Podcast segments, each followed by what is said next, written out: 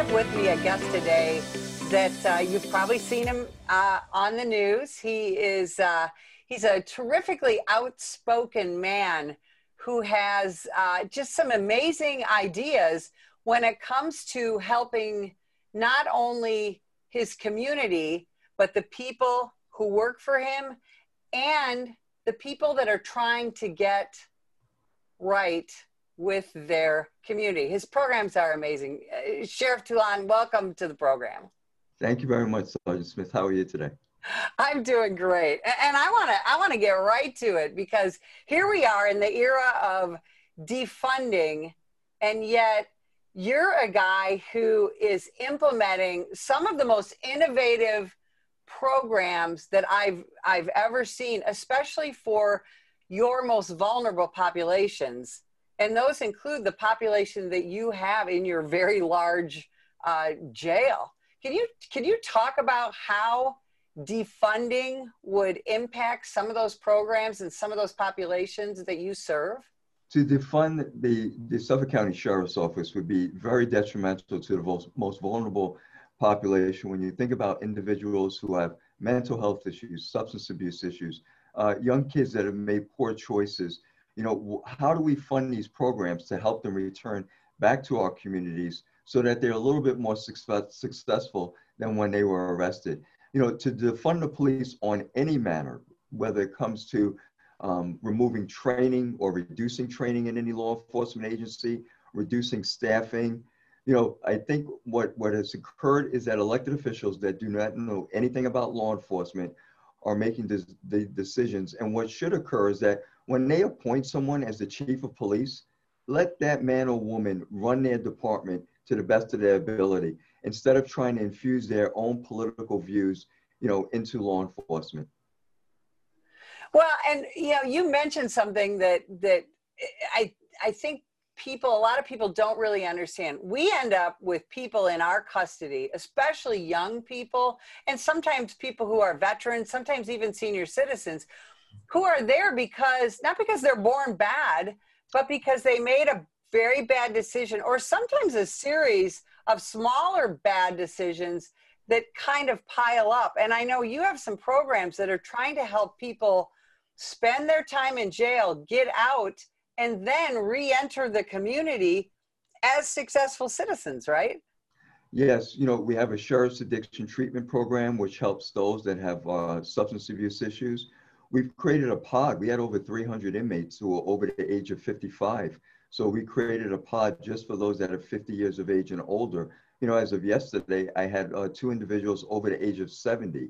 And so when you think about 70 year, year olds in a housing area with 18 or 19 year old young men, you know, can be very challenging and a very tense situation. Uh, we've worked on um, a, a, Choose to Thrive program for our female population because we realize many of them not only have domestic violence issues, substance abuse issues, many of them are victims of human trafficking. So how can we help them change their lives around?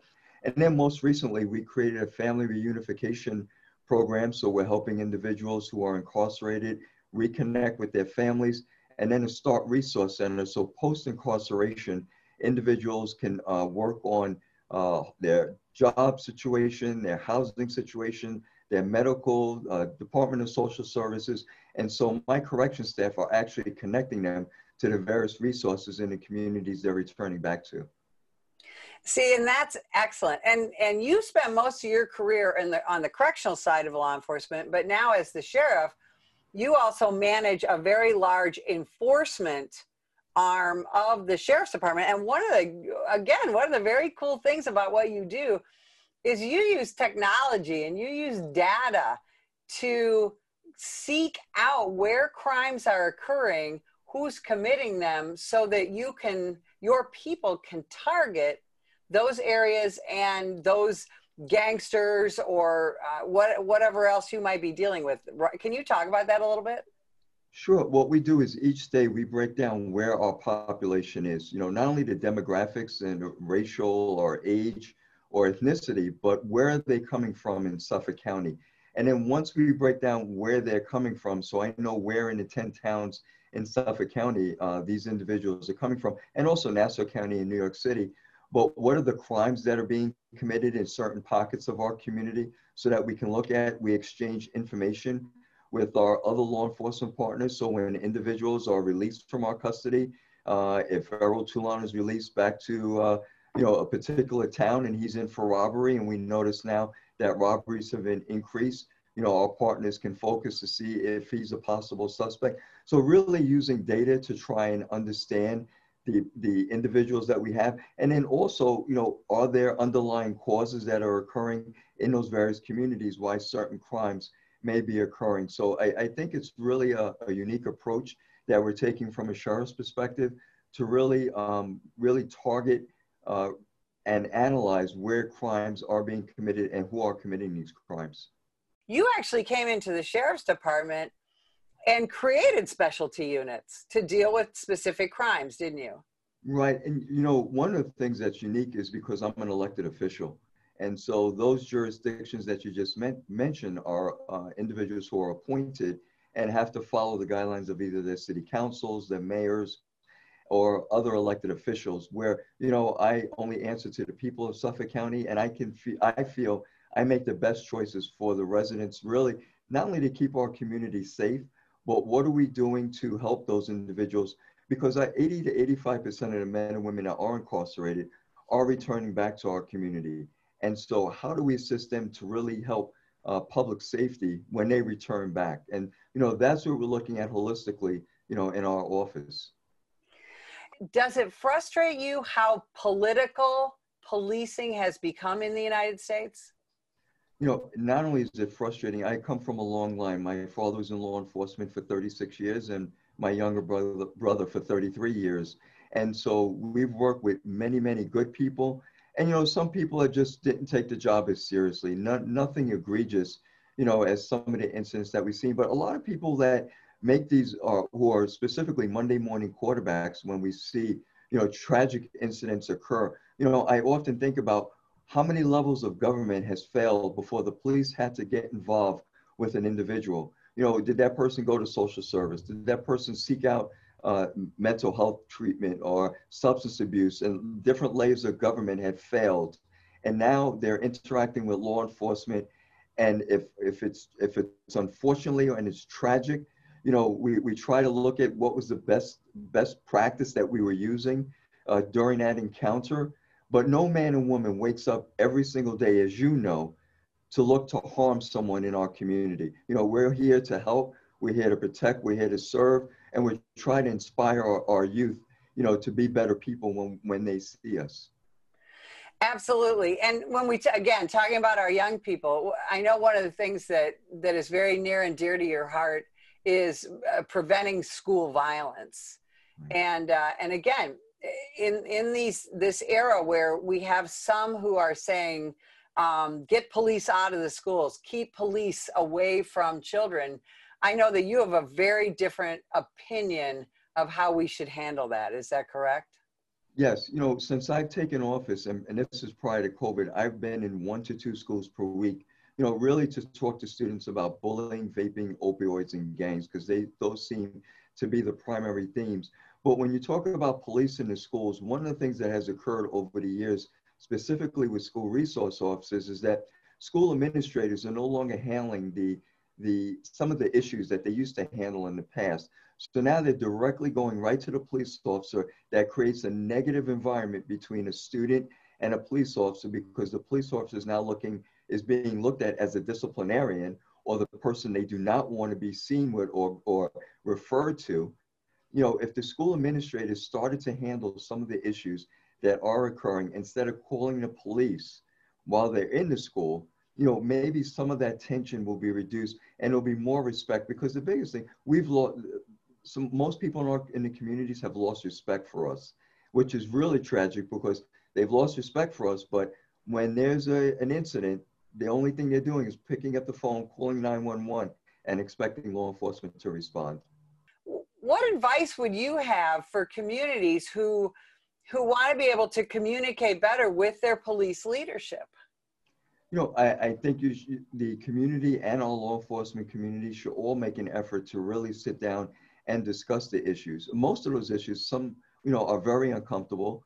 uh, things that we don't want to talk about, but we really need to address to really make our community safer. And more, more importantly, it's just a matter of respect and better understanding of what someone else is, is seeing uh, through their lens and how law enforcement needs to respond. You know, we created a community advisory board and we were only going to have two representatives per town in, in the 10 towns in Suffolk County. We wound up having 90 individuals participate in our community advisory board. And I think it's been so helpful in just the understanding of the role of the sheriff's office here in Suffolk County, what we do with our specialized units, how we react. We give updates every month on things that have uh, occurred. And the community has really want to engage in a positive aspect with the sheriff's office and it's not a negative perception of what we do every single day.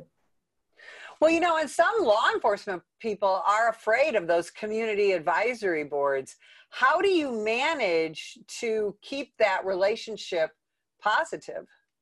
You know, some of the questions are, are very tough, and some of them uh, really don't seem uh, reasonable uh, when when some of the questions or some of the requests. But you know, we're trying we try to understand where a person is coming from try to respect their point of view. We hope that they understand. Uh, we're not going to back down from any dialogue. We're not going to back down from any particular conversations. There's nothing that's off limits. We want to make sure that everybody's able to engage and talk about whatever they feel comfortable with. And, you know, we, we have to sometimes, you know, you know, swallow our pride and say when, you know what, when someone is right, they're right. Or even if their ideas are correct, we should explore them really if, to really make sure our communities are safe. Well, and and you know, police officers are people too. So we do we do make mistakes. Um, and we do have to address those mistakes. And I know one of the things that I've heard you talk about in the past is training, police training. That, that there are some changes that we need to make in the way that we conduct our training, how often we conduct it, um, and because a, a, huge part of police training, of course, is keeping police officers safe. Right. But we there are other things that we have to address as well, correct? Right, and and you know, you being a you know a sergeant would know this firsthand. Also, to two things, uh, two things that I've always viewed how law enforcement agencies fail are training and supervision. And so when you know when the call comes to defund the police, those are two things that are going to be mostly most adversely affected in any law enforcement agency. And so my call is to increase the training increase the level of supervision by training those staff, making sure that they're engaged, making sure that when individuals, you know, supervisors are looking at potential issues, they're not turning a blind eye. And we have to realize that the same person that comes on the job, I came on the job at 20 years of age. And so I'm not the same person now at 58 years of age that I was as a young kid.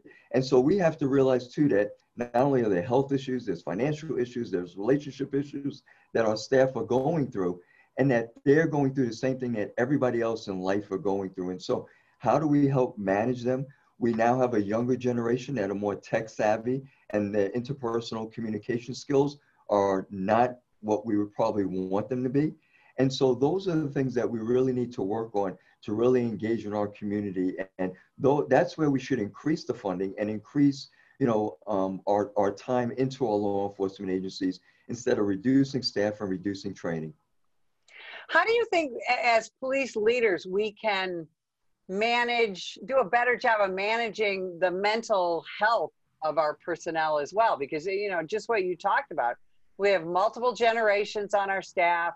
Um, we have young people that start and they're very idealistic and and things quickly change because you know as you and i both know a police officer sees more trauma and tragedy in the first two or three years on the job than most people see in a lifetime.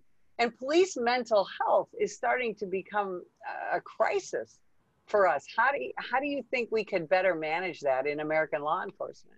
You know, what I've been doing with my staff is actually going out and talking to not only my my uh, executive team, but speaking to my staff themselves, and really, you know, especially this time of year, when the holiday season, when different things can be occurring in our you know, our staff's lives, whether they may have lost someone. Now, specifically, we're dealing with COVID, and some have lost uh, family members and close friends to COVID. Some are experiencing uh, financial issues because, you know, the other member of the household may have had uh, may have been laid off from their, their job or some other financial, their children now are learning from home instead of going into the school.